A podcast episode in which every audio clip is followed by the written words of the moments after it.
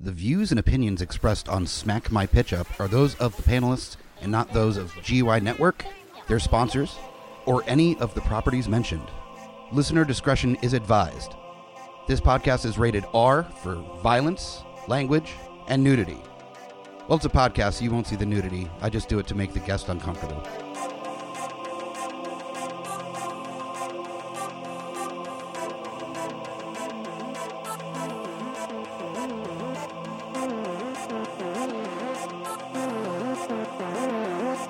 In a world gone mad with unnecessary reboots, remakes, and sequels, only one podcast has the guts to make it even worse. This is Smack My Pitch Up.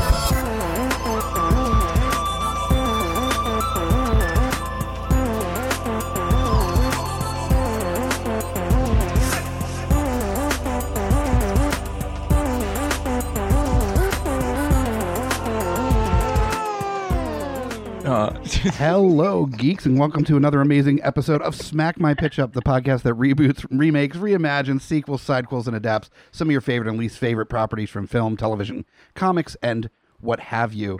And uh, we've already been having a lot of fun before getting started here. What is so funny?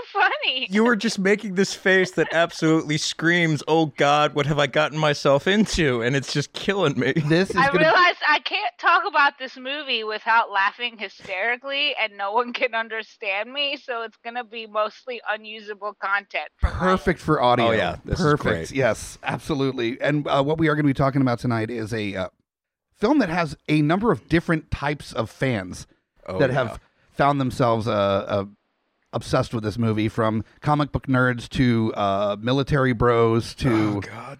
to chads and Just- uh, yeah. giant dorks alike. Mm-hmm. This is a this is a film by Zack Snyder that really kind of launched him into super celebrity. Oh yeah, that it it was his gateway into pretty much all of his like big works afterwards was directly because everyone's like, "You see how he adapted this comic." and so also just shoehorned him into the guy that does the slow motion fight scenes guy. yeah, that too. Was this movie? We're talking, of course, Zack Snyder's 300. yeah. Yay! and we got a three pack tonight of uh, panelists to talk about this. So with uh, every time that we've had a three pack, usually it's very dense. In uh, in there's going to be a total of six different takes on this movie by the end of the time we're, done here. we're- this will have been done to death. Yes, it Mm-hmm. will have been, but also that means that we're not going to be taking it nearly as seriously. It's usually a lot faster and looser with a three pack, which Right. I, I think is perfectly fine for this movie. Oh yeah, yeah.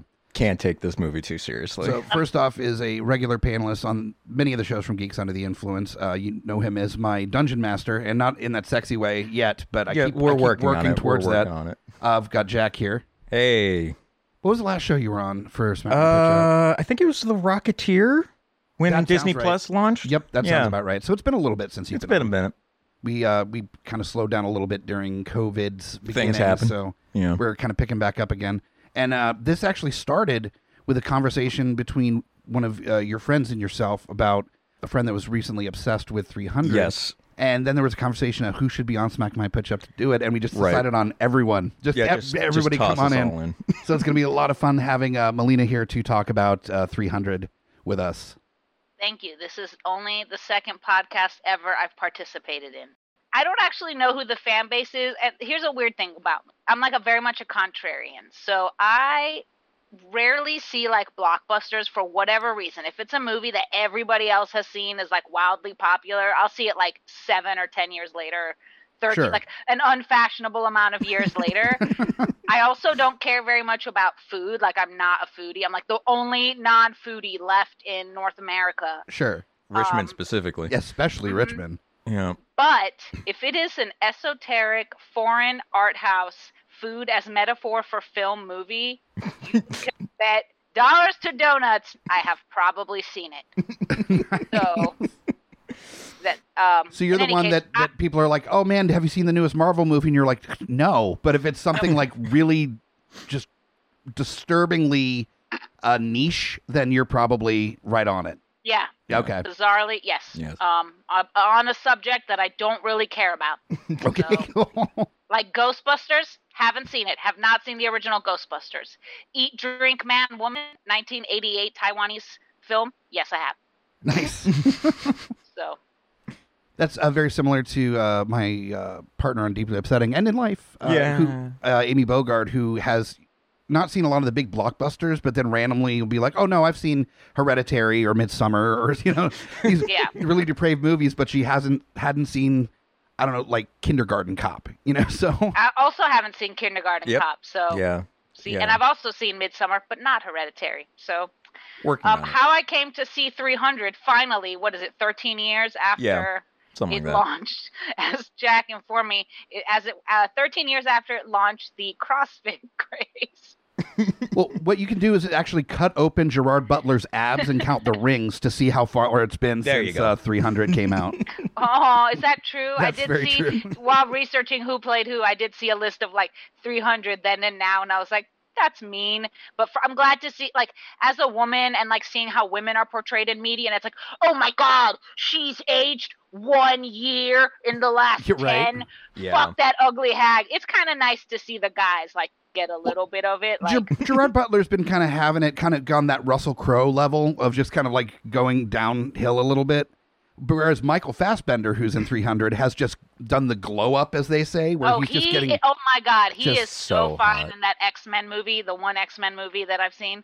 Oh well, if it's I was the thinking- one where he stabbed Nazis, I think we all got a boner on that one. Actually, I did not see that one. I Oh. saw Days of Future Past. That's the one. Okay. That's not. That's a good one though. That is still a good one. Yeah.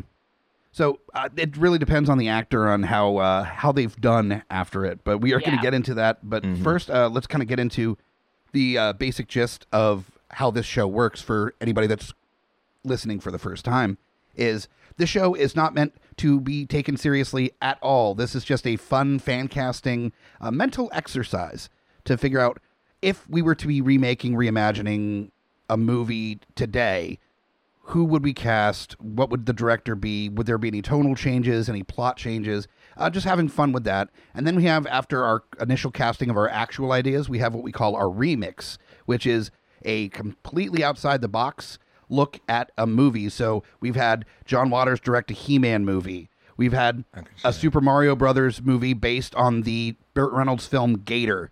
We've made some very strange choices over the years uh, here on Smack My Pitch Up, and we will continue to do so. So it's just a weird tonal shift in the property just to make it fun. So uh, we're going to see what we can do with 300 to totally change the way that this film is uh, appreciated in the future with our remix. But so first off, I want to ask my panelists here: Is there any kind of major plot or tonal shifts that you're doing for your actual take on 300? My main tonal shift I would do, and this was my issue that I took with the movie, and That's part of should it, say, yeah. I, my background is actually I used to be kind of a historian, and I still like kind of approach the world in that way. Although I- I would be lying to say the ancient world or like the Mediterranean world I know a lot about, but.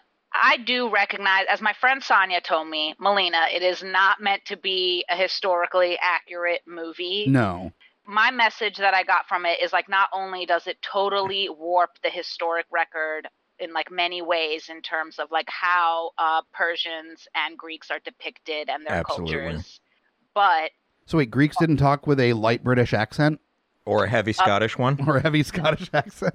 yeah, yes, no, they did not.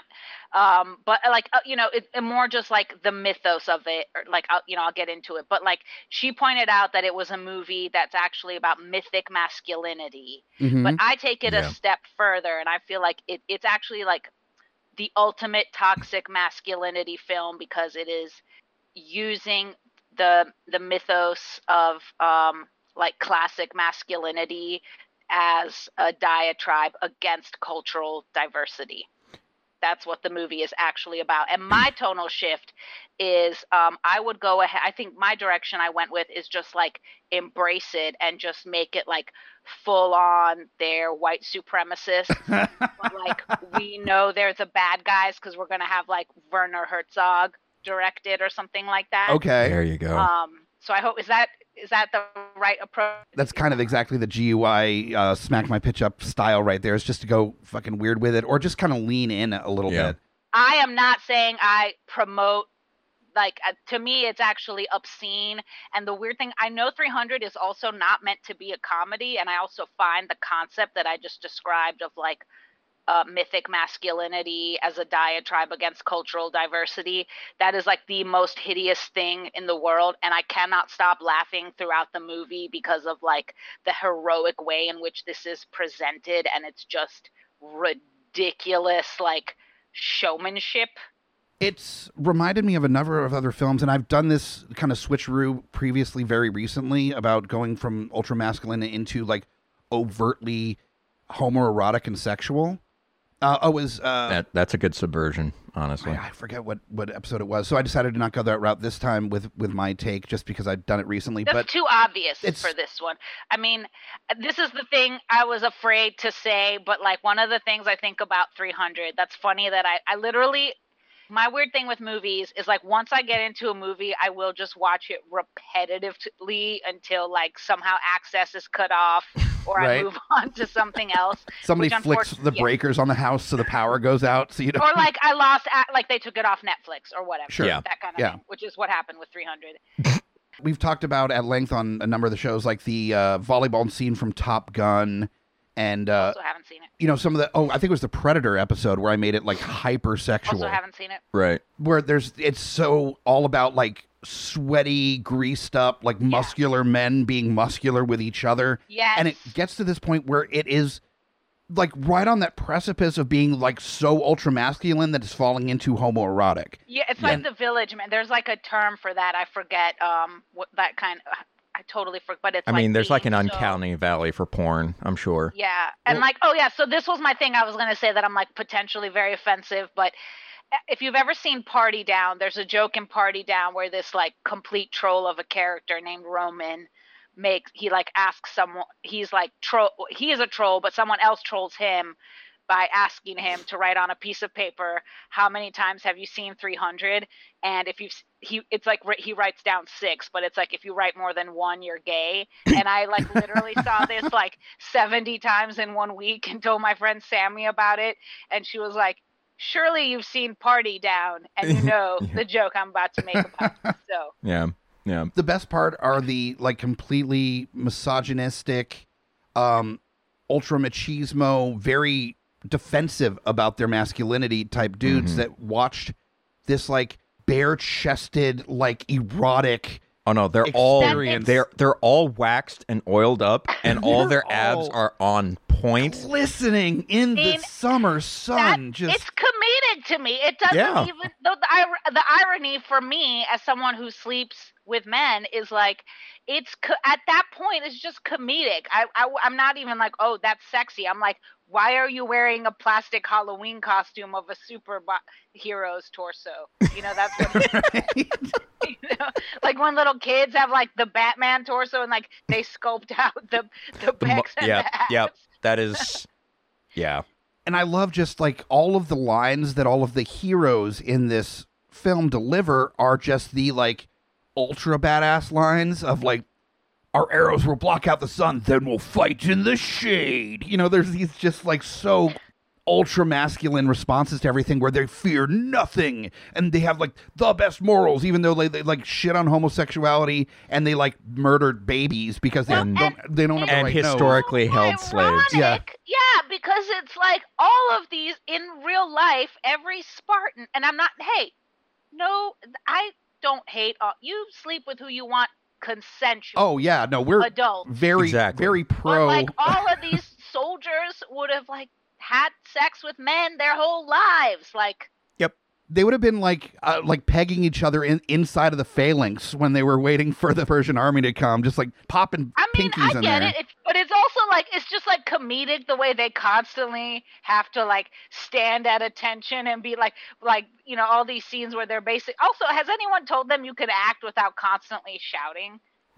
like at any moment, they'll I be don't like, think anyone's "Oh, told vodka!" Gerard. and just like hulking out their chest, like check out my eight pack. Like I, I don't think anyone's told Gerard Butler he can act without screaming. Well, the thing is, they don't show any like boring normal scenes in that movie. It's all like epic moments. So there's not the like I require a sandwich. You know, there's no just normal everyday There's no, ho-hum. there's no, there's no quiet moments. It's it's like just the moment before somebody starts yelling at you. Has anyone seen my other sandal? Like no, there's no Like normal. the the I just had my keys. Where did I put my It's like keys? we ha- we have to have a sex scene where we still see Gerard Butler's ass and his like amazing pecs while he's it is a very nice ass. it is a nice ass. but So- I'm just saying, it's like still in slow motion and still very much focused on all of Gerard Butler's rippling muscle. Yeah. Well, that's why the enunciation is on butt of butler instead of butler. It's Yeah. butler. I never put that together. I've seen 300 how many times? Perfect. Yeah, but it is, rid- and also a great for anybody who's listening. Almost better than 300. I love to watch 300 and then alternate with um this YouTube video, everything wrong with, With 300. 300. Oh, It's yes. very hilarious. And yeah, they point out this one scene like after he bones and he like stands by. I, gu- they're not exactly windows, but he's like facing his community, like a whole city, just butt naked with his like ding dong facing all the citizens. I I, think mean, I guess it would have been dark, but at the time, I think those were called wall holes. At the time, they weren't actually windows. At the time, I'm, I'm pretty sure that's just standard royalty to show your dick to your entire populace, Well, right? what are they going to do? Be like, bah ha ha ha? No, they'd be like, that is a royal dick. Pretty much. King Leonidas. That penis will block out the sun. That's All right, so let's Okay. get into the casting and, and tonal. Well, the ch- tonal shift for me is a pretty easy transfer over into, um, like we've said, that it's like ultra masculine and very comic booky, and it, it's supposed to be. It's based on the comic book kind of iteration of the the Battle of 300, and I wanted to kind of take it back a little bit and still have it definitely not realistic or Right. like historically accurate, Yeah. but more that classic, you know, in the same vein as like Braveheart and Robin Hood and you know King Arthur's Tale and where it's just more that like classic old old timey almost like medieval kind of approach to the Battle of the 300. Yeah. So, definitely not true, but definitely more that classic take, not comic booky. So, uh, for Oh, I went Jack. I went full on comic booky. Okay. Um I wanted I wanted to get back more towards uh, Frank Miller's original comic versus like the, the the movie adaptation because the movie adaptation threw in a bunch of subplots sure. and they extended out a lot of characters, but when you got Lena Headey, I would extend out her character too. Sure. But so in my version, it's going to be an animated movie. Oh wow. Yeah. Okay. Um, because I want that cartoon feel, but I want it to be from Todd McFarlane. Wow. So it's still ultra violent Okay. and hyper masculine because, you know, if you've ever seen the HBO Spawn series, it's like, yeah, still toxic masculinity and a lot of blood and gore and violence. that- Which I think, yeah, no, that absolutely would would fit for Frank Miller you either do style. yeah uh, you do uh, McFarlane or Rob Liefeld to just get the ultra ab characters. Although- Oh, absolutely. But I think I think um, because McFarlane's already done animated studio stuff. Yeah, I mean it's it's sure. a few years behind uh, behind like the culture at the moment, but I think it would still really work for this. Uh, if you saw uh, when Zack Snyder did th- uh, did Watchmen, he did a side a side project where he animated the Tales of the, Black Freighter Yeah, I did see that. with Gerard Butler yep, that Great- kind of great animation's- animation. Yeah, great animation. Uh, I think it would it would work really well for doing 300 as a as a full on cartoon. Nice. Yeah, but you know, obviously cartoon for adults. So you got Todd McFarlane as the, your director of your real take. It's it's more like artistic director because he's not really a director. Even all of the other cartoons uh, stuff that had his name attached onto it, he had other talent working there. So it, it was pretty much a talent list that is there to you know underpin Todd McFarlane's style. sure, gotcha. more so. So I'm I'm just putting him na- his name as the director, but it's probably going to be a whole directorial cast of people who are just supporting his n- brand, as it sure, were. I got you. And uh, Melina, do you have a director in mind for your for your leaning in version of uh, 300? Yes. Um, mine would be Werner Herzog. Werner Herzog. Okay, I Yeah, thought, I thought yeah. you did mention. Okay, who so Ah. I only know from um his documentaries. I've never seen one of his like.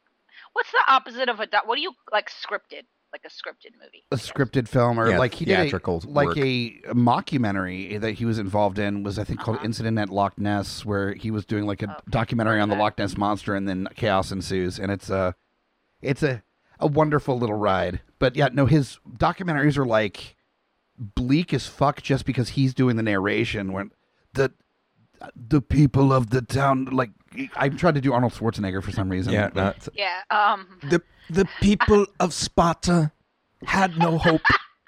they were slaves to the warrior caste. That is Werner Herzog's. He does a 300. really good job of um, very sympathetically portraying uh, a villain. I think because like Oh, I yeah. mostly know him. I, I was gonna say douchebag, but yeah, douchebag. That's more appropriate because I feel Yeah. like the. I'm gonna be honest here. Like, you know, um, fuck the Greeks. Okay. Wow. Okay.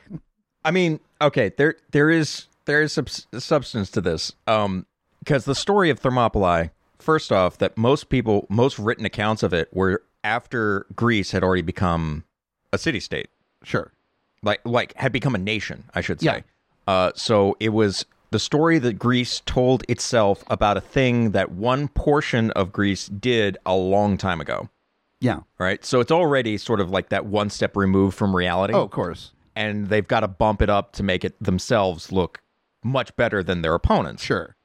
Then you get like the the transplant of Greece became the like sort of bedrocks of what Rome became, right? And then Rome qu- kind of like inflated the story as well, and they're like you know kind of claimed this hoplite war mongering ways from the Spartan Sure. like military strategy, and they kind of carried that into their war with Carthage, which Carthage, being Phoenician descent, had a lot more to do with the Persians than they did with Greeks, right? Sure. So they kind of carried it on, saying it's like pretty much their their beef with Carthage was a carryover from the Spartans fighting the Persians. Which was all kind of an exaggerated account in the first yeah, place. and then America, you know, basing their democracy off of the Roman Senate because the Punic Wars, you know, the the Roman Senate won, and then we kind of like adopted this Spartan mentality for our military for a couple of hundred years, and then you get the movie The Three Hundred Spartans. Which Frank Miller watched as a kid, half remembered, created a comic out of it, and then Zack Snyder turned that into a movie. Mm-hmm. was that Kirk Douglas? I think was in the original. Yeah. In the post 9 11 world where like warrior machismo shit became like this centralized thing in American culture, that's where 300 came into like prominence in America. So it's like good this insight. seven steps removed from reality. So of course everything's distorted and Sure. warped and fucked up. Well, and that's why I want to kind of take it more to that like classic ancient tale kind of vibe instead of like the ultra machismo thing because I just I don't think that there's really uh, much space for that unless you are almost becoming a parody of the classic like, yeah. action yeah, machismo I don't thi- genre. I don't think you're you can really like that space has been explored. The original movie kind of explored that ultra machismo space. So unless you're doing it as a gag, Well, and then you still have those movies like the Fast and the Furious movies are definitely like that classic canon film ultra machismo, but it's borderline a parody of that Yeah. old classic. Like it's so over the top and it's so unbelievable and it's so goofy that Like it's scary movie. It's it's almost uh, mo- almost at the level of scary Almost. movie. Yeah.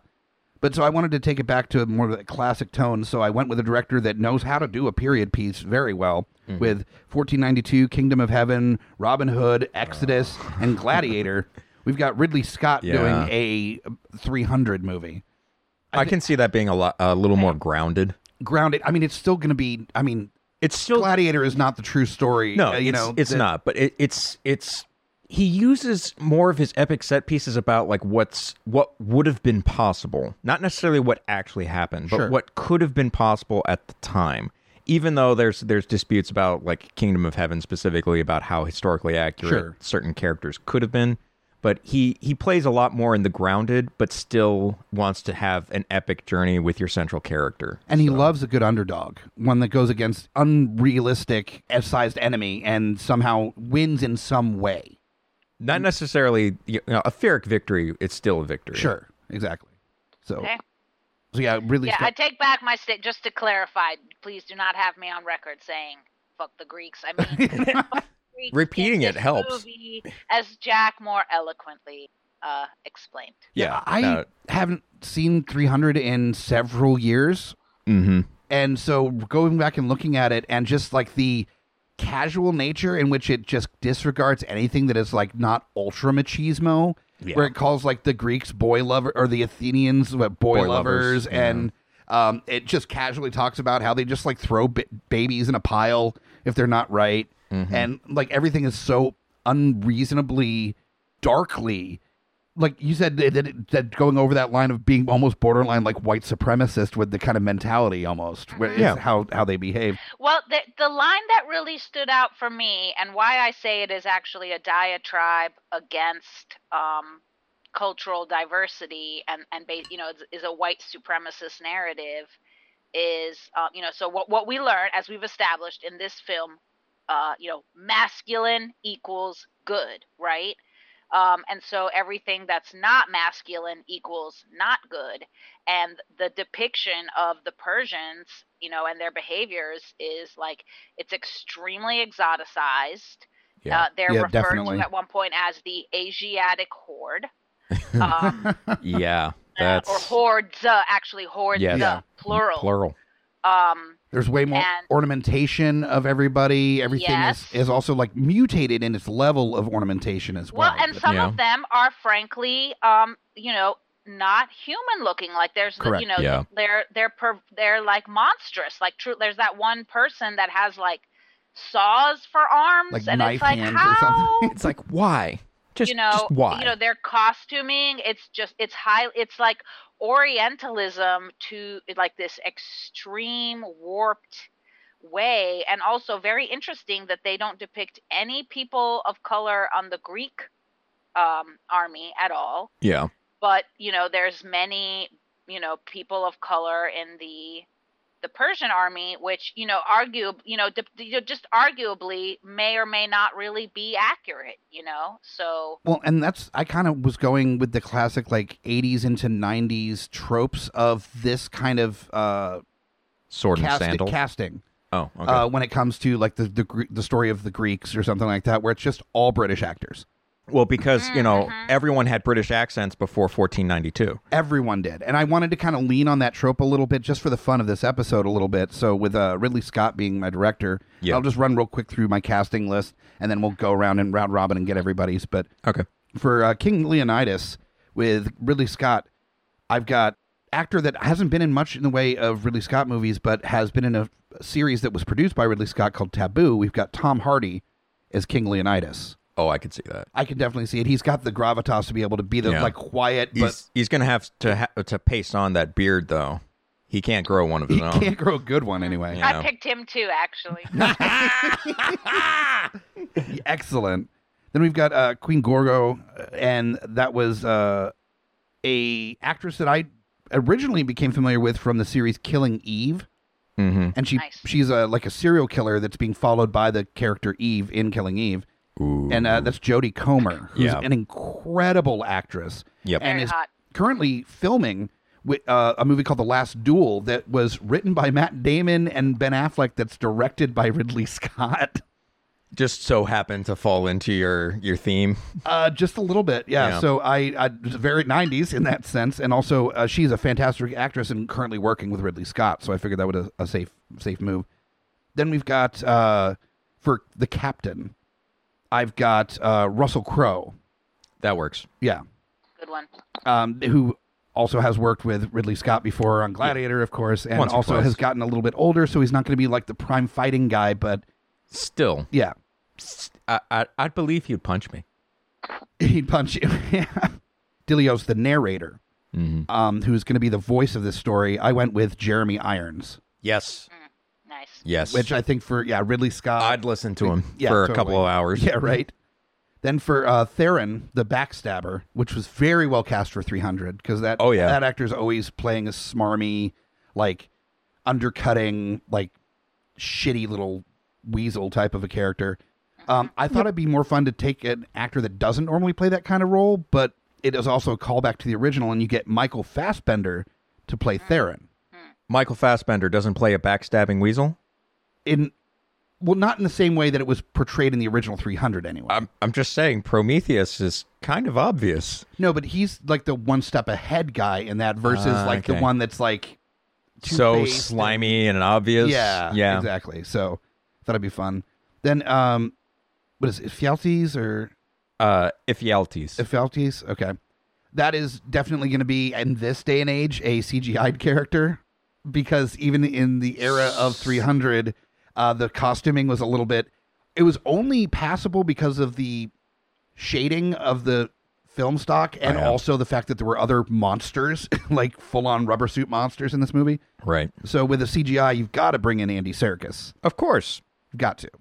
And then finally, uh, Xerxes. I did want to go with an actor that was from at least somewhere close to the former Persian realm. Uh, so it could be anywhere from like Iraq over into like India, somewhere Right. in that Somewhere. somewhere in that general area where there was some reasonable understanding that this is somebody like close to that region. yeah. Yeah, actu- an Asiatic horde member. an Asian, Oh, yeah, Right, exactly, a- a exactly. member of the horde, if if Yeah. you were.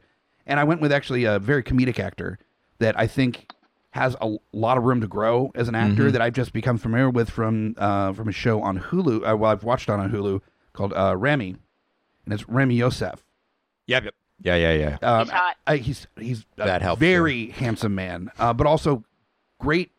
He's got a great uh, like presence. Presence. Yeah, good presence that I think, if given the right circumstances, could really be emboldened uh, with the right director. So I'd be Yeah. interested to see that.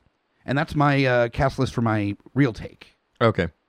Uh, Melina, do you have a cast list for your real take? Your besides Yeah. Tom Hardy apparently is in there as well, right? Yeah, I had King Leonidas also as Tom Hardy. um, Okay. All right. and it is going to be a lot of white people on my list. That's- I could lean into the white supremacists. Of course. Um, I, I thought Edie Falco would be a good um, the wife. I forgot her name. I do love Edie Um, Falco. Gorgo. Yeah. Yeah. Um, just popping pills, you know, in Sparta. I, I know her from Sopranos. And Okay. I know her as a, a mob wife, and also she's in um she was in Oz, so she might actually she might be a little too old now. I'm realizing to be playing the wife. of the- Whatever, like Leonidas likes him a little older, you know.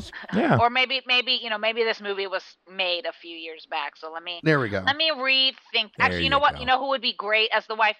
Um, whoever played in Gone Girl, the blonde woman in Gone. Oh, Girl. who was in Gone Girl? I'll, I'll keep look. I'll look I that up forget her while name, you're so uh, I'm- I'm going down the rest of the terrible- I'm cast. terrible with the the names. Um, for Xerxes, I thought Adam Driver. Oh, really? He's tall Yeah. and lanky, or so that Oscar was Yeah. Isaac.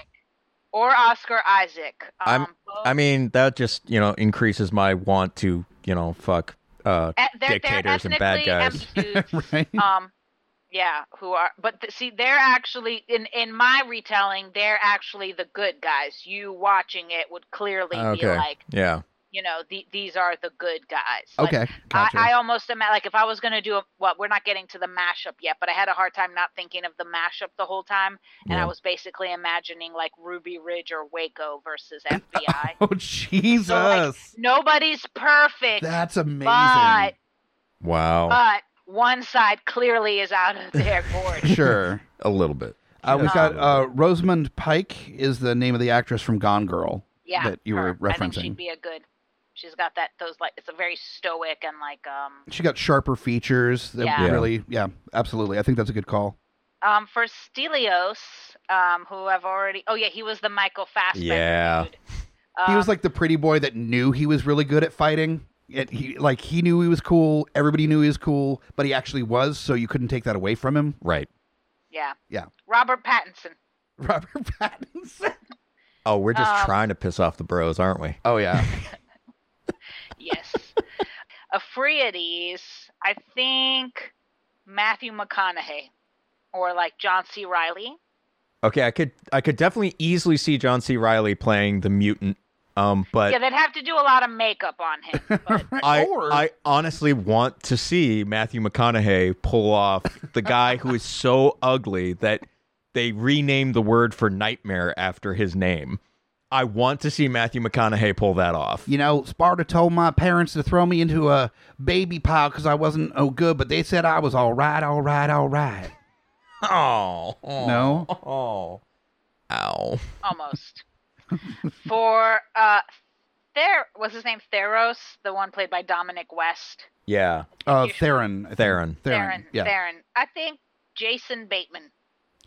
He can play. He can play All right. slimy and smarmy Because he's pretty a good. smug Yeah. son of a bitch. He is. that or the yeah. guy who played um Littlefinger in Game of Thrones. Oh, correct. Yeah. Uh, Yeah. I remember. That. I can't remember. Now that actor's here's name. here's my question for your your uh like ultra obviously white nationalist version of Sparta.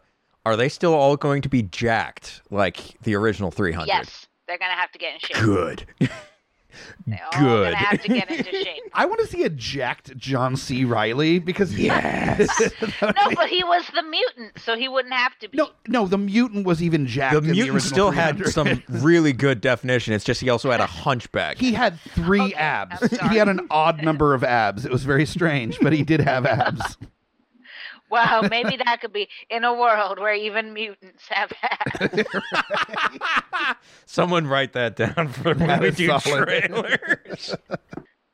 um, Persian emissary, because he stood out to me. I would pick Michael K. Williams, who uh, got I think his breakout role was Omar Little in The Wire. Okay, yeah, yeah, yeah. Oh, yes. Ah. He's he's got a he's got a great like just delivery for most of his uh, voi- uh voice Yeah, work. Like well, just I wanted just to talking. pick someone who, you know, because the Persian emissary was, um, I think, well, he was black, and Yeah. I felt like Michael K. Well, you know, he who he played. Well, well, I've only seen him play like two things, so what do I know? Um, he's the good guy, but I guess because he has that sharp scar on his face, you know, he clearly stands out as like Been through some shit. stands out. You know, Yeah. so yeah, some, someone's got a story to tell. Yeah. so that's an emissary, right? So, yeah, Fair enough. Yeah. definitely. It's like uh, the dude that played Chibs in Sons of Anarchy, where like his scar has gotten him more casting roles than. Oh, yeah. he's been in all the movies where there's probably something sharp that goes at people's faces sometimes. Yeah, we need a very obvious Irishman, so we need one that's got a Glasgow grin. Yeah, So, right. Cast him. Oh, the captain. Uh, I almost want to say like Ted Dance. Nice. Okay. Okay. Uh, Jack, you got All right. So for my animated This version, is your animated- obviously, uh, I Todd went more McFarlane. for I went more for voice actors. Sure. So you know, not so much how they could physically fill the role, but just imagine these voices in an animated version of these Okay. characters. So for Leonidas, I went with Ron Perlman. I, yeah, I can from definitely see from that. Hellboy, Sons of Nice. Anarchy, Pacific Rim. He's got a very great voice. Uh, he did uh, work with Bat, uh, with like three different Batman animated uh, versions Sure. as different characters. He's got a great voice. Well, when and you have I a think- voice that distinct, you end up doing a lot of voice work. yeah. So I think he's very commanding. I can see him uh, doing Leonidas. So on the opposite side of the war, we've got Xerxes, and I wanted somebody who still could have like just a s- slight enough accent, but still have a very commanding voice. Like this is a guy who leads people. So I went with somebody who's commanded uh, uh, attention in Deuce Bigelow, but commanded troops in The Mummy. I went with Oded Fair, Okay. nice. another great voice. Also, yeah, very distinctive voice for sure. Yeah. For Iphialtes, I wanted somebody who felt slimy just listening to them talk. So I went for the ultimate slime ball, Freddy Krueger, Robert Englund. Oh wow. I Okay. can't remember his voice. Oh, it's just like there's a reason why they cast him as a child predator. Yeah. Huh. Uh, the thing is, when he's normally speaking, he has this very thespian way of speaking. Yeah. He's he grew up. He grew into acting through the theater. He Mm-hmm. is classically trained. Uh, he's He's a great actor. he's a great But actor. If he wants to be the slime ball, he's very good at he's it. very good at it, and he's learned how to develop that over the years. Yeah. From Freddy Krueger, and then in all the roles that he got Right. kind of typecast into after Yeah. that as well. But Um, and then I uh, we came to Delios, uh, our narrator, and I wanted somebody I could listen to for a couple of hours and not get bored of. So I went with somebody who can do completely off the wall comedy, but still do very serious. He was in Spawn, uh, major role in Black Dynamite, but he was also in Batman Dark Knight um, as uh, oh uh, Gamble. Uh, I went with Michael J. White oh yeah, because he's got a very commanding voice. It's in it's it's enthralling when he talks, and I think him like doing like poetic would be amazing. He, th- you know, there's those actors that end up kind of existing in the same space, like Daniel Radcliffe and Elijah Wood, where like they, th- th- it's not even that. Well, in their case, they look very similar, but also like they're very like indie driven now. Yeah. and they're very weird roles that they like to take on. So it's these two actors that you just assume are at all the calls for the same roles all the time. Yeah, I feel like uh, Michael Jai White and uh, Bokeem Woodbine have the similar thing. where, Oh, like, yeah. they don't look at necessarily anything alike, but like their Their presence, presence. is very similar. yeah. Well, I also think of Michael J. White in the same category as, um, well, what used to be um, Wesley Snipes. Sure. well. Yeah, yeah. Very similar presence. Not now so much. Not but not so much now, but like now when, he just has a bored presence. He just seems bored all the time. yeah. I mean, when when Michael J. White was coming onto the scene, he seemed like he was the natural successor to pretty much anything that Wesley Snipe, Snipes was doing at Sure. the time. So, and going down, finishing off mine, major casting is for Queen Gorgo. I went with somebody who's got a lot of voice acting experience, but she also has done some live action stuff. You would probably recognize her voice as Poison Ivy from the Batman animated series from the uh, from the '90s, but she was also the original Supergirl in 1984. Oh, wow. Helen Slater. Helen Slater, I know. Yeah.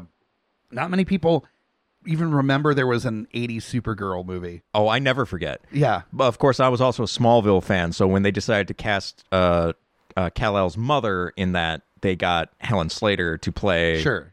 I'm like, that's that. I will always love Smallville because it gave gave such great legacy casting, and It's I- important. Yeah, absolutely. Yeah. All right. So is that your casting? That that's it. That's, Okay. I thought those were the major characters. and Sure. Also, I, uh, since I'm wanting to go a little more towards the, the the comic book version, those were the ones who mostly actually had dialogue. Sure. Everyone else was sort of like a nameless extra. Fair enough. Now the next part is the where it gets buck wild for the remainder of the uh, the show. This is where we're uh, going to be talking about our remix versions, just the super weird takes on it that we can uh, just kind of go, do whatever the fuck we want to with the with the property, and uh, we can also after that we're going to be talking about our mashups as well, as far as what listeners have suggested we mash up the property with and stuff that we've come up with ourselves to mash up with the property. So. Uh-huh. that's the part I love most. so for um I'll just go through mine really quick because it's pretty much a Right. no-brainer on the casting when you go with the director. I think I already know who you did. um, I I think I slipped a little bit Yeah. earlier. Yeah, I wanted to just say fuck all with any kind of like any un- understanding of it being like culturally appropriate for the period, and not even go with the like light British accent vibe for this for all the characters, but actually just go full Cockney accent. Don't even try to pretend that it's any kind of actual period piece. It's just like a modern feeling movie that happens to take place a long time ago, but they aren't talking like it's a long time ago. There's nothing that's actually like uh appropriate for the time period Yeah. besides maybe the costuming. And I thought it would be very fun to make it almost kind of a tone of a caper uh, with Cockney accents. And the best director to do that would be Guy Ritchie Yep. doing a 300 movie. So of Lock, Stock, and Two Smoking Barrels, Snatch, Rock and Rolla, did King Arthur, so has done a period piece that feels very highly stylized. Have you watched I have, that movie? I've only watched little pieces of it. Uh-huh. Highly stylized, Yeah. very modern kind of feel to it. Does not feel appropriate for a period piece. Yeah, not at all. which is why exactly I cast him Yeah. for this as the Nah, director. that's that's fair. So it's all the it's a lot of the people you would think would be in a Guy Ritchie movie are in this casting. So for King Leonidas, his new favorite that's in a lot of his stuff, Charlie Hunnam Yeah. is going to be King Leonidas. He's a little short for it, but He's mm, a little fine. short, but also this this isn't like the super muscular 300. Yeah. This is the like the slender Cockney British Yeah. 300. For Queen Queen Gorgo, we've Just, got just uh, stop that. Just stop that right th- now. you know that's the trailer I'm going to do. It's I, just a full I know, Cockney but I accent. don't need more of it. for Queen Gorgo, I went with an actress that I am absolutely head over heels in love with. That is an incredible actress, gorgeous in a very kind of very individual way. Um, from Game of Thrones and Hunger Games, we've got Natalie Dormer in Okay. there Yeah. as Queen nice, Gorgo. Nice. She's got that like combination of being able to fully go queen bitch if need be, but also not necessarily actually a bad person. Just very motivated, driven woman kind of tone. And that- Yeah. I think that works for Queen Gorgo. Then the captain, uh, this is not the storyteller, but the older soldier whose son Right. is in the in the battle. No, talk about an older soldier in a Guy Ritchie movie. You bring Vinnie Jones in, and you're Yep, good to go. yep. Bullet Tooth I'm Tony, done. like Yep, he's I'm good he's with been that. in like every British film ever, and uh, he also beat up a dude, I believe, by that was my name in a bar once. A na- person with my exact same name got beat up Wow. and stabbed with a bo- beer bottle, if I remember correctly, by Vinnie Jones. Jesus. So I could see that. yeah, former footballer turned actor Yeah. Vinnie Jones. So, um, you're not asking for his autograph ever. I well, not with introducing myself. That's for sure. Um, then we've got uh, Dilios, the narrator, and that was definitely not Vinnie Jones. He's not a man Yeah. of many words, but somebody that is and has worked with uh, Rit- uh, Guy Ritchie in the past is Colin Farrell Yep. as the voice. I think would be a really good choice. Then we've got Theron, the slimy, Yep. uh, underhanded uh, politician type, and he played pretty much that role in The Gentleman. If you have not watched The Gentleman, one of Mm-hmm. uh, Guy Ritchie's newest like caper movie, it is an absolute blast. I feel like it's a kind of a matured return to form. Yeah. it's very much of that old style Ritchie, but with a Instead very- of like Revolver. instead of revolver yeah um, and as much as i did enjoy rock and rolla this feels a little bit more put together than rock Yeah. and rolla h- had the, the tone for is the gentleman and uh, that was hugh grant playing a Oh yeah. very strange role in the gentleman for his his kind of acting normally but he did a great job Yeah. and i think it'd be fun to play have him as this slimy theron then for uh, Faltes, I went very left field with this, but I thought it would be super fun and pr- natural, pr- like prosthetics on this, not like CGI. Uh huh. Uh, you get the the mutant fanboy played by Ricky Gervais. Nice. nice. So Uh, uh, Leonidas, I want to join your army. Just look really brash and pissed I mean, off. and- I'm I'm looking forward to that scene with him uh, with Xerxes, like being just a complete ass about like how the uh, how the Spartans treated him.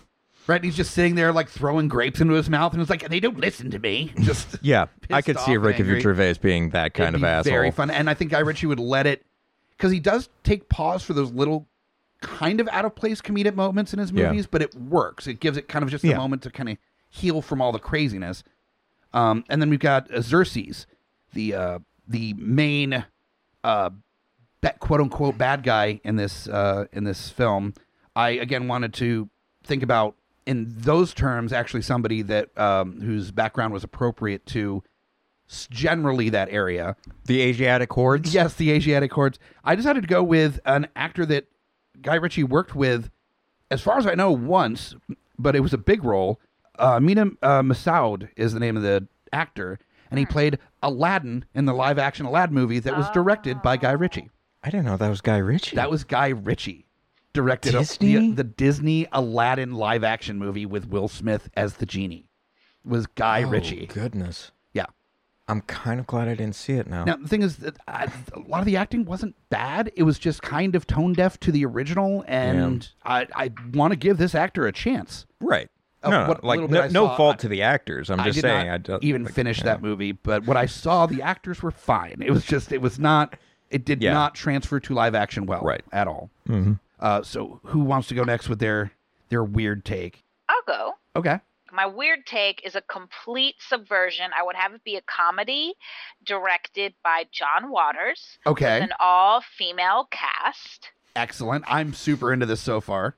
and it's gonna still take um very much uh, like the plot of the um Zack is it Zack Snyder is that his name? Yes. Yeah, him or um who- who made the comic? Sorry, Frank Miller. Frank Miller. Um, so it's gonna still very much follow that. So like the villains are still the villains and the good guys are still the good guys, but it'll be much more lighthearted and comedic. So even the bad guys aren't really like bad guys. Not all that bad. Um, so King Leonidas will be played by Cardi B. Oh God. Um, the wife will be played. I'm not sure how to say this name. Gorgo. Lena Wait. I don't know if it's Wait Is it or wet ass Persian? Is that? is that Oh what we're doing here? God. What? Why? The wife. Uh, she was. Um, Lena Queen Waithe- Gorgo, Alina Waith. Yeah, Lena Waith. What? Wait or Wait. Uh, she was in Master of None. She's a comedian. Okay. She has a very kind. I would say like dry sense of humor. I think would be fair to say. Um, I would have the captain played by Rita Moreno, um, who who is is a, an EGOT winner, Yeah. and her roles include Oz, but also as like an older woman, but also um, West Side Story in her youth. I think she played the lead or a very Yeah. important character. Oh in that. wow. I yeah. had no idea. Um, so she's very amazing. I think they also did they do a they did a reboot of a TV show on Netflix and they had her in it too. I can't remember the name though. Delios, I would have played by Lupita Nyong'o. I love her I Yes. think she'd be a good um warrior.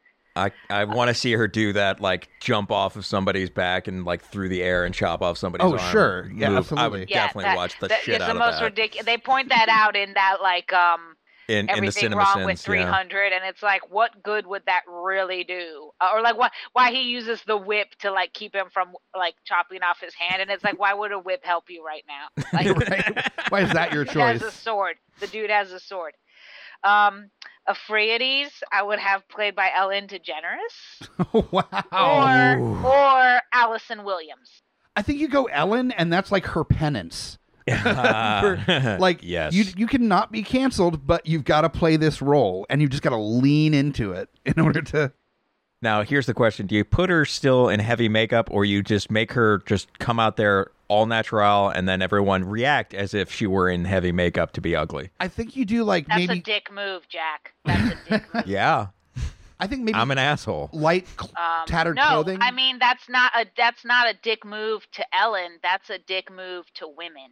That because like y- she's an older woman, sure, and but like women are allowed to age too and also not be beautiful. and Oh, I'm not be talking famous. about her like uh, her actual appearance being like horrific. What I'm saying is it being treated as such. But I can also see what Melina's saying is that even though we're talking about it being specifically Ellen, her- it personality wise, for being Yeah. a Yeah. shitbag to people Right. work for, I can see how it could be taken a different Yeah, way. it's Yeah. tough which- when Okay. it's Yeah, I can Yeah. see that. still Yeah, an and that's anti-mask. yeah. So I would still have her in heavy makeup, and I'm glad you said that because I did want to clarify that because I know she's not like known for her beauty and like a lot of depictions of her like on Family Guy and stuff are like less than flattering. oh well. but um, yeah. I would still have her in like the horrible makeup and be Okay, meant to yeah, be, but- like truly monstrous. And my other choice was I was thinking Allison Williams, who is a, I think you know objectively beautiful woman, but she's very good at playing someone very villainous and um, like.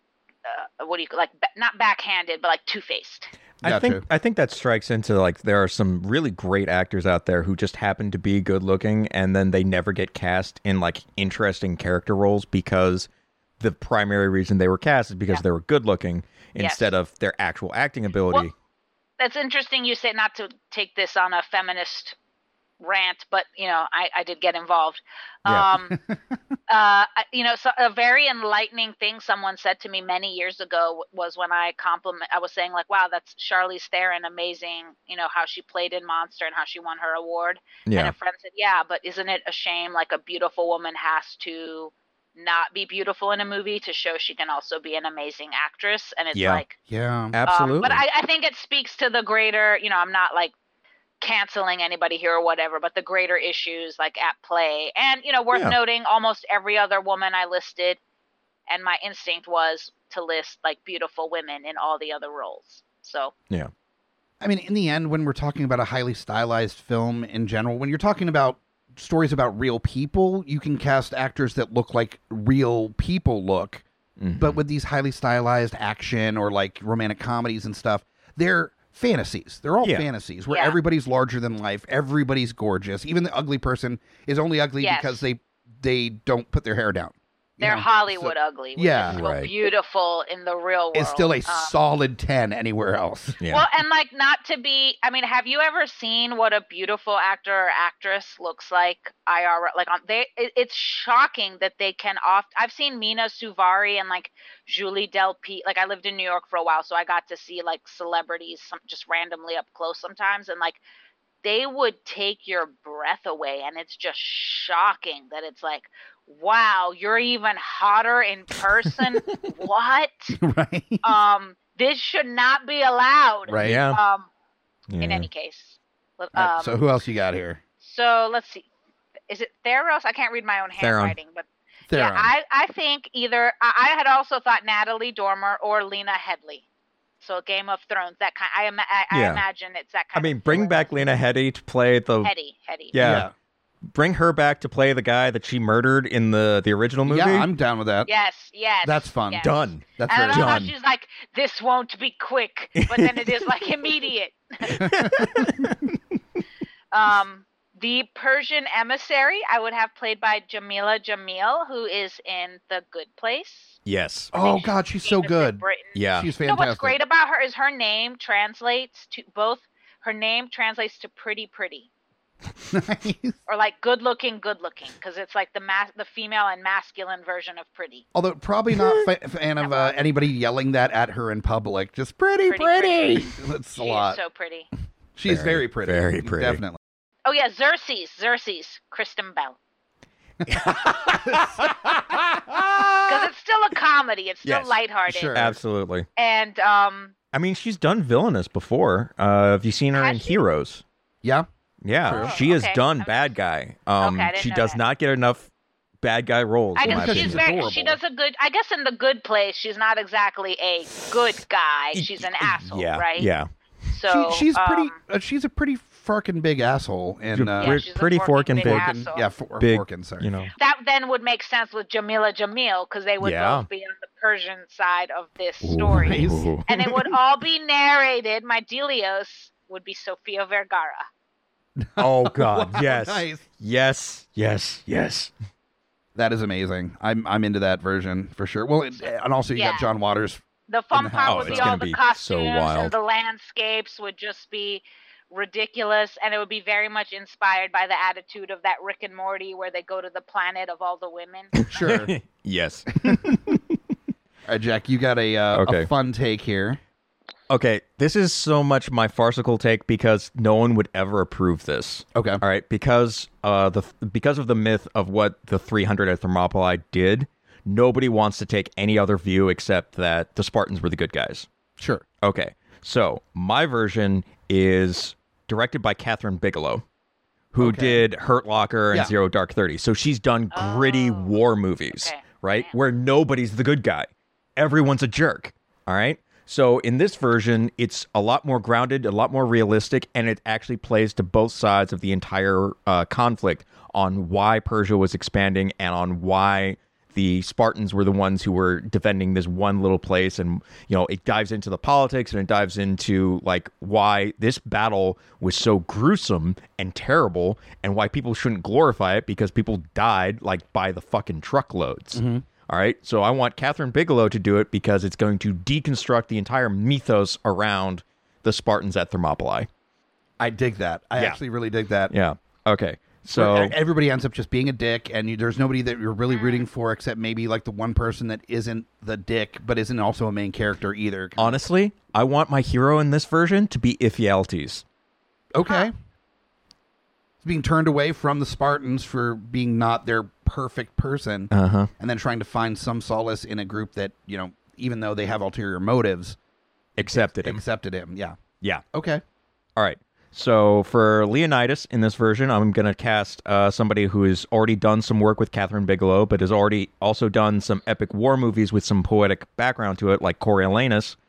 But he also does comedy with you know Grand Budapest. Ray Fiennes, Ray Fiennes is great. I can see it. Nice. Yeah. absolutely.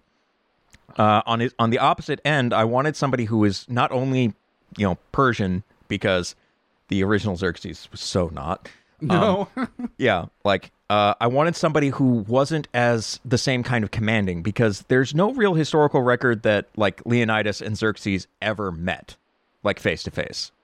So I don't want that scene. I want something else. I want you know uh, Xerxes sort of standing behind the entire army, directing things, but not necessarily on the ground. So uh, going by accounts from where I could see, I wanted to cast somebody who was a lot more or less assuming. So uh, most people would probably remember him from uh, uh, a small role that he had in Iron Man. Uh, if you are really into terrible movies, you saw him in The Last Airbender. Uh, Sean Taub. Sean Taub, I know that name. Okay. No idea uh, about that. in Iron Man, he's uh, Yinsen, the, the the doctor who helps Tony Stark in the cave.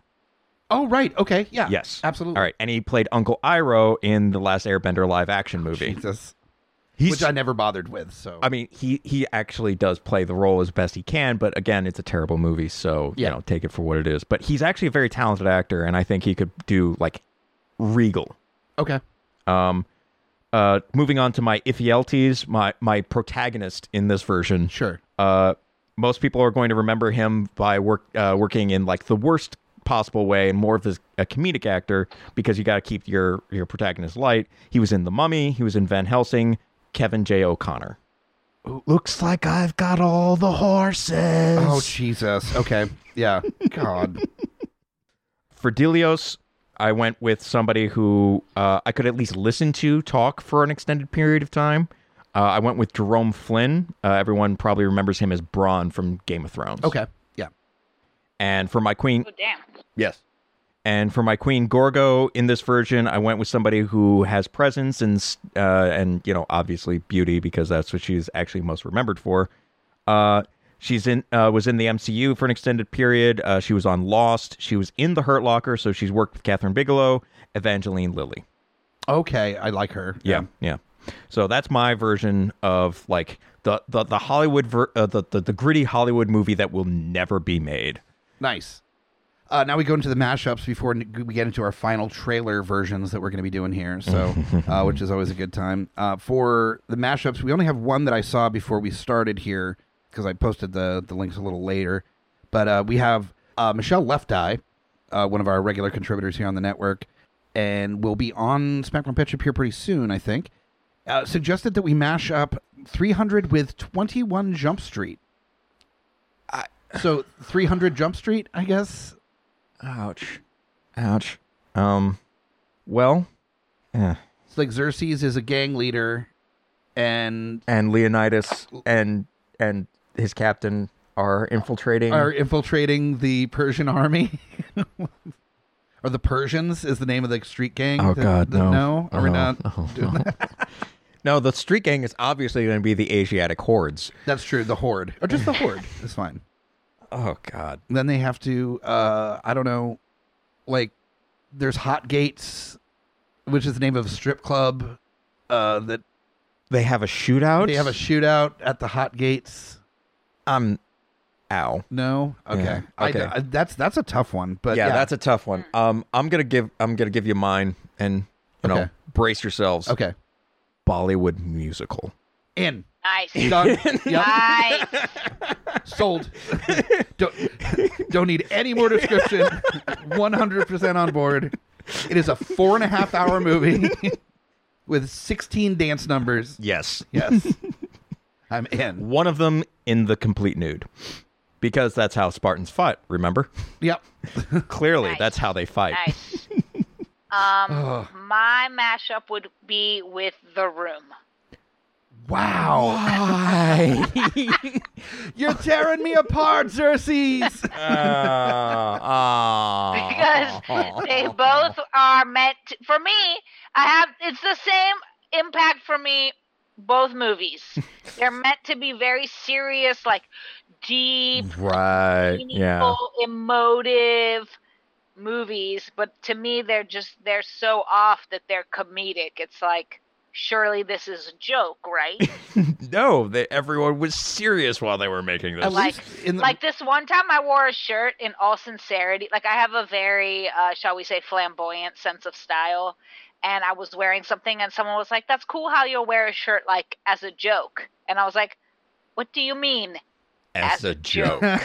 um, but that's how I feel about 300. And you know, obviously, the room. We all know it's a joke, but Fair enough. yeah. Um, I would love to see the a 300 mashed up with Aquaman, where instead of the Persian army, it's the the Atlantean hordes that uh So So the sea people at the collapse of the Bronze Age, yes yeah, they were Atlanteans. yeah And the 300 defended Sparta from the sea people. yes do, Correct. do it mash up with BoJack Horseman. So just Cartoon everyone's on versus cocaine. BoJack Spartan or like no, the animals. Ver- it, it could be either be animals versus people, or cartoons versus live action. be like a Hoover Roger Rabbit. Rabbit kind of vibe Yeah, yeah, I love Roger Rabbit. Oh, Yeah. That is an all. That's one of my all-time favorite movies. Although I haven't seen it in like 15, 20. I Oh, I watched love it a that bunch movie. as a little kid. but uh yeah but let's let's get off this mashup yeah, yeah. ride before we get too out of control here we've got our trailers to do uh right at the Yeah. end here so um I'm gonna be doing my Guy Ritchie one Of course you are. Yeah, uh, Jack, which one are you going to be jumping on here? I think I'm going to do my Todd McFarlane one. Todd McFarlane? Yeah. And uh, Melina, which version of this are you going to be doing? Yeah, so whatever I said earlier that was funny and brilliant, and thank God we recorded it. That Well, you're going to have to do the trailer. even here. Jack was like, "You have to like write that on a T-shirt," Yeah. No. but I can't. Oh, Well, we can't remember now.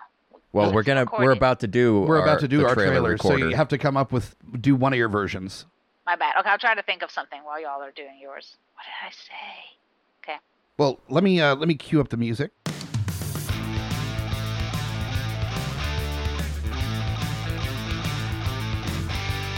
From the director that brought you Snatch, Lock, Stock, and Two Smoking Barrels, and re- most recently The Gentleman, comes a new, new version of a uh, Zack Snyder classic. I don't know what my accents are doing right now. Uh, Charlie Hunnam plays King Leonidas, the leader of the 300. I, I, I can't do accents, man. Um, going up against the against the Persian hordes. no. Uh, oh God. Of Xerxes. Xerxes, played by Mina Massoud of Aladdin. I just went Brooklyn now. That's- Uh, hey, this this is Sparta. It's- Suddenly they've been Me. smoking for 30 years. me. That's this. That's Sparta. All right, so that's the incredibly low bar that the two of you have to. Uh, I don't know. I I Oh. in my head I thought I could do Cockney accent, and I got maybe about a half second of Oh my Cockney before it God. just went on a world tour. oh Uh, God, man. So that that's the uh, so so here's my new table rule. Anytime you come back for D and D, you're not allowed to do a British accent. Just Ever? not allowed. went from I tried to do like British gangster, and then just went into like really bad You Bronx you turned you accent. turned into that kid from The Kingsman for like a good thirty Oh, seconds. yeah. that's something I'm never not going to be able to live down. Uh, now moving on I'm to not letting you forget it. Um, well, let's see how good you can do, Mister. Uh, I can't do good. You- yeah. that's I don't I don't aim for good. That's true. I That aim is for true. passable. That is All right. really all the best that anyone can do on this. Uh, Honestly, this one's more probably more of a teaser, only uh, like I okay. usually do. Yeah, yeah. It's it's okay.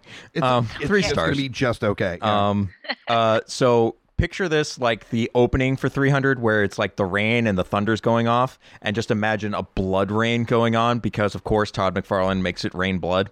sure. Yeah, and it's just flashing lights. Okay. Yeah. So here we go.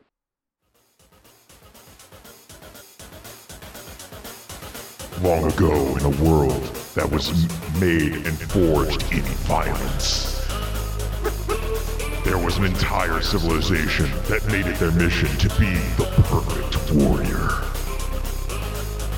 And in one shining day, they got to test their mettle against the strongest, largest, and most dangerous army in the world the 300 against Persia.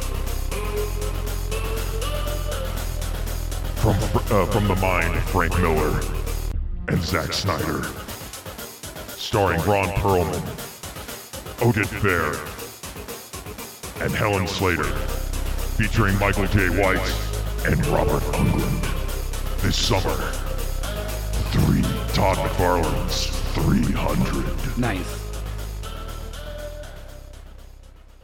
That was definitely better than mine. Not that that was a very high bar at all, yeah, but yeah. All right, it's so just just just so uh, here we go for the final one. We're switching it over to the the, the ladies version Woo! of uh, of 300 uh, with some music that was chosen for the Werner Herzog version.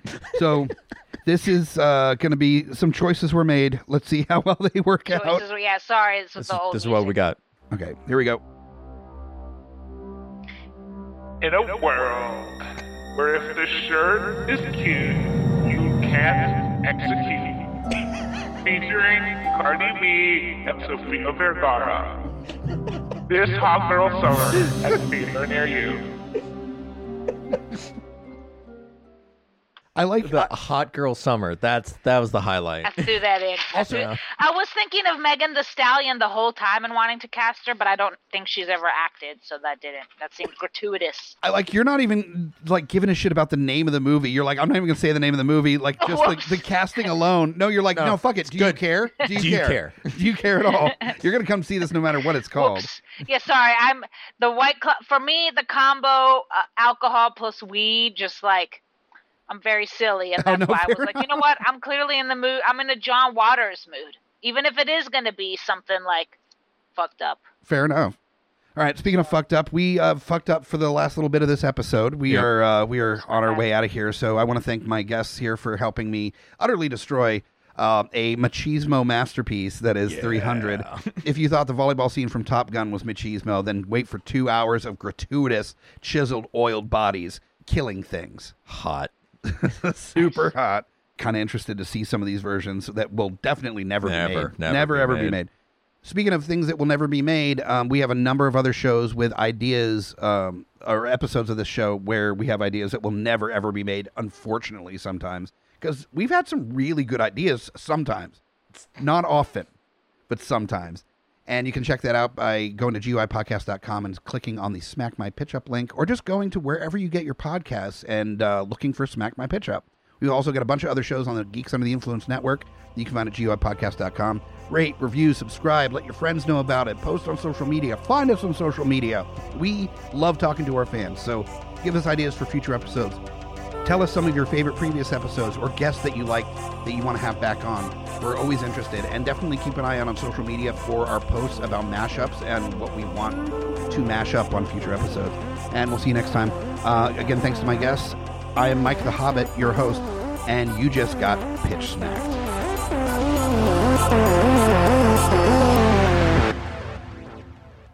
GUIPodcast.com.